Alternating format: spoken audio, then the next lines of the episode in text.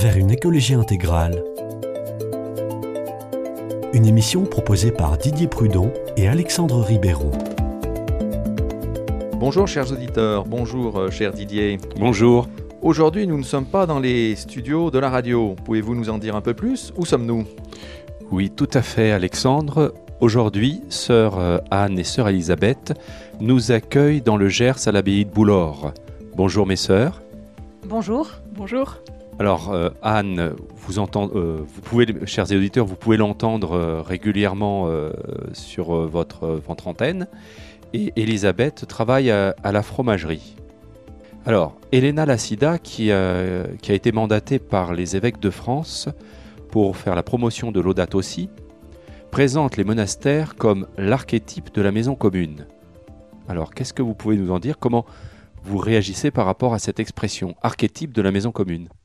Je trouve que c'est une expression intéressante euh, parce qu'effectivement, les monastères, c'est un espace clos dans lequel on, va vivre euh, une stabilité dans un lieu, dans une communauté. Et au fond, euh, la maison commune, comme l'appelle le pape François, c'est notre terre, qui est elle aussi un espace limité, où nous vivons une stabilité tous ensemble pendant toute notre vie. Notre, notre vocation monastique va nous inviter à, à vivre cela donc dans, dans l'espace de notre monastère. Et c'est intéressant de voir que, euh, comme dans le monde euh, sur cette terre, il y a des interactions qui se créent à l'intérieur de cet espace, nous allons vivre également ces interactions dans le, le monde de, de, notre petit univers du monastère. Ces, liens, ils vont se faire avec un écosystème, avec euh, un paysage dans lequel nous nous inscrivons avec euh, euh, une terre, avec des, arbres, avec voilà, tout, un, tout, un, tout un univers physique et biologique. Également, ce sont des interactions qui vont être très fortes entre nous, puisque nous entrons au monastère et nous y persévérons avec la grâce du Seigneur jusqu'à notre mort. Donc forcément, les liens qui nous unissent vont être très forts, ils vont s'inscrire dans la durée. Euh, ils vont également euh, s'inscrire avec nos voisins, avec tous ceux qui, tous ceux qui nous entourent. On aura l'occasion d'en reparler dans quelques, dans quelques instants. En fait, tous ces liens euh, font que, effectivement, le, le, les exigences de notre vie monastique peuvent être une sorte de, reflet ou de, de, ce que nous serions tous appelés à vivre sur cette terre, mais euh, simplement nous on le vit euh, à la loupe comme, euh, comme dans un petit microcosme pour ensuite, bien ensuite voir comment on peut le, le, transmettre au, au monde qui nous entoure.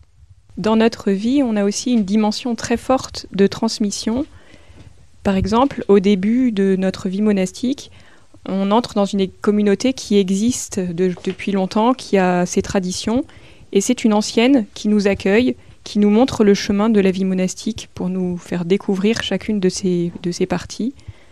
De même, les, les anciens ont un rôle important, un rôle modérateur. Par exemple, une fois, on est rentré d'une session de jardinage avec plein de bonnes idées, plein d'enthousiasme. Et euh, en racontant euh, à notre ancienne, qui avait 93 ans, elle nous a dit un peu amusée que ce sont des choses qu'elle faisait déjà et qu'elle pourrait nous donner des conseils pour qu'on aille plus loin. Donc vous avez évoqué le fait que vous étiez en lien avec l'extérieur. Alors comment euh, vous pouvez transmettre tout, tout cela à l'extérieur?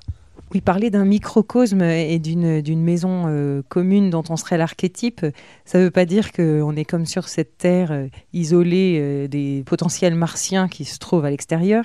nous, on, est en lien constant avec, le monde qui nous entoure.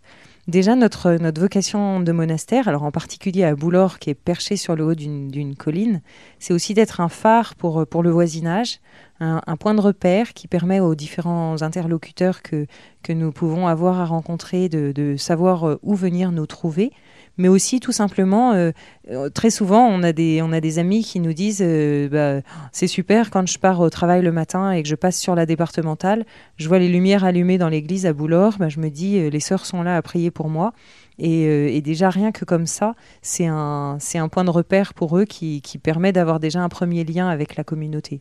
On est un lieu d'accueil dans le diocèse pour les gens qui veulent faire un temps de ressourcement euh, notre, hôtellerie monastique accueille des jeunes et des moins jeunes qui viennent faire une expérience spirituelle ou se ressourcer pour un temps de silence ou de fraternité, de rencontre avec la communauté. La communauté aussi euh, rayonne ou est en contact avec l'extérieur par le travail, par le, les besoins techniques. On a des, des, agriculteurs, des techniciens qui viennent nous aider pour, euh, pour réparer un tracteur ou bien pour, euh, pour revoir une recette de fromage ou, ou, pour nous aider ou nous donner des conseils. Du coup, c'est très précieux. Tout ça, évidemment, on le vit aussi sur le plan local avec les, les voisins euh, de, la commune, avec aussi les élus, avec euh, tous les réseaux politiques qu'il peut y avoir, etc.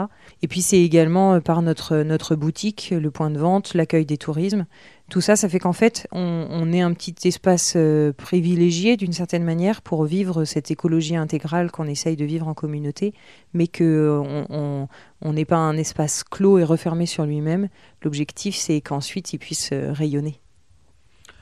Oui, c'est très intéressant parce que c'est vrai que lorsqu'on parle des, monastères, on a toujours l'impression d'avoir quelque chose de, très paradoxal. C'est-à-dire, on, imagine des, religieux ou des, religieuses, dans, votre cas, qui, sont dans un monde clos, parce qu'il y a, la clôture, parce que c'est écrit clôture, ne, pas rentrer, etc.